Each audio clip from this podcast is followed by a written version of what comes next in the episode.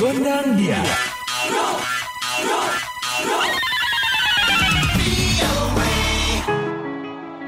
Halo Sobat VOA, kembali hadir VOA Gondang Dia bersama Dewi Gemini, tentunya dari VOA di Washington DC.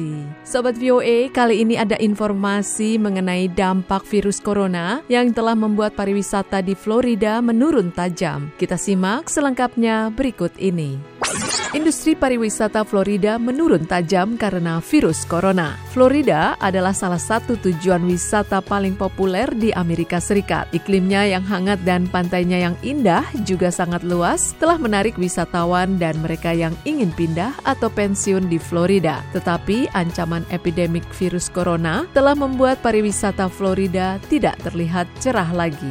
Menurut data dari AFP, Florida merupakan salah satu pelabuhan kapal pesiar ter tersibuk di Amerika. Pada tahun 2019, 1.200 kapal pesiar meninggalkan Miami dengan membawa lebih dari 6.000 penumpang. Salah satu perusahaan terbesar, Carnival Cruise Lines, mengatakan pihaknya terus membawa penumpang ke Amerika Utara dan Australia. Namun, kini penumpang dari Tiongkok, Hong Kong, dan Macau yang tiba di Amerika dan telah memesan perjalanan di salah satu kapal pesiar Florida untuk sementara waktu dilarang naik ke semua kapal pesiar. Michael Mina, ahli penyakit menular Universitas Harvard mengatakan, Say for tourist companies and businesses, the, the most important thing is probably to really keep an eye on what Saat ini bukanlah waktu yang tepat bagi perusahaan dan pebisnis perjalanan membawa grup wisatawan ke Iran atau Korea Selatan atau Tiongkok, mengingat negara-negara tersebut adalah negara-negara yang memiliki kasus terbanyak. Beberapa universitas di Florida seperti Universitas Internasional Florida telah menunda perjalanan internasional internasional ke Italia, Singapura, Jepang, dan Korea Selatan, dan beberapa proyek ilmiah internasional juga telah dibatalkan.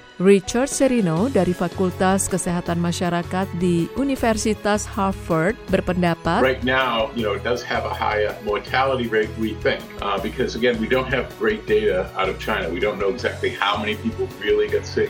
Every day Saat ini tingkat kematian karena virus corona sudah sangat tinggi. Kami tidak memiliki data yang akurat dari Tiongkok dan kami tidak tahu persis berapa banyak jumlah orang yang sakit sampai dengan hari ini. Setiap hari selalu ada informasi baru yang membuat kami bersiap untuk mengantisipasi kalau-kalau keadaan menjadi lebih buruk. Pihak CDC pun sudah mengeluarkan imbauan bahwa keadaan akan menjadi lebih buruk sebelum menjadi baik. Sedangkan menurut data dari Reuters, otorita di negara bagian Florida telah melakukan yang terbaik dengan memberitahu penduduk setempat dan turis tentang penyebaran virus corona ini secara online. Demikian laporan tim VOA. The Voice of America.